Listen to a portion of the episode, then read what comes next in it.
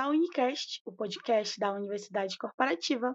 Oi, aqui é a Laura da Educação Corporativa e eu estou de volta para falar com vocês, trazendo o sétimo episódio do nosso podcast, numa edição especial para a série As Competências do Profissional do Futuro.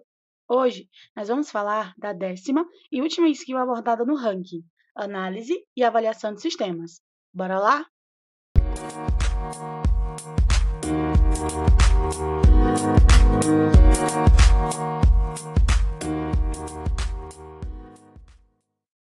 Acompanhando o episódio sobre a competência análise e avaliação de sistemas, você vai entender que a melhor forma de compreender o que ela significa é entender como podem ser definidos um sistema e como pode ser definida a avaliação e a análise.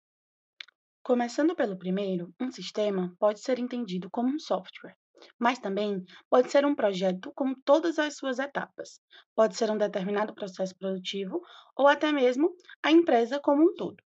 Tudo que precisa de uma ordenação específica de funcionamento para atingir um objetivo pode ser considerado um sistema.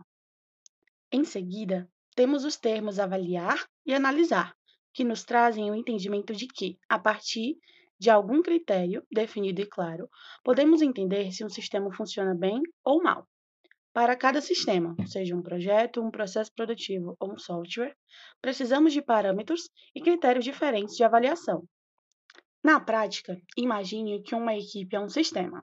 Nesse exemplo, para avaliarmos a tal equipe, podemos estabelecer alguns critérios como produtividade, nível de criatividade, índice de conflitos, volume de atividades entregues, entre outros. A partir do momento que temos um ou mais critérios para avaliar um sistema, seja ele qual for, fica mais fácil dar algum tipo de opinião concreta e inteligente sobre ele. Um erro frequente em, quando não se tem essa competência desenvolvida é emitir uma opinião sobre algum sistema sem usar os critérios corretos, gerando opiniões vagas. Eu acho que não vai dar certo.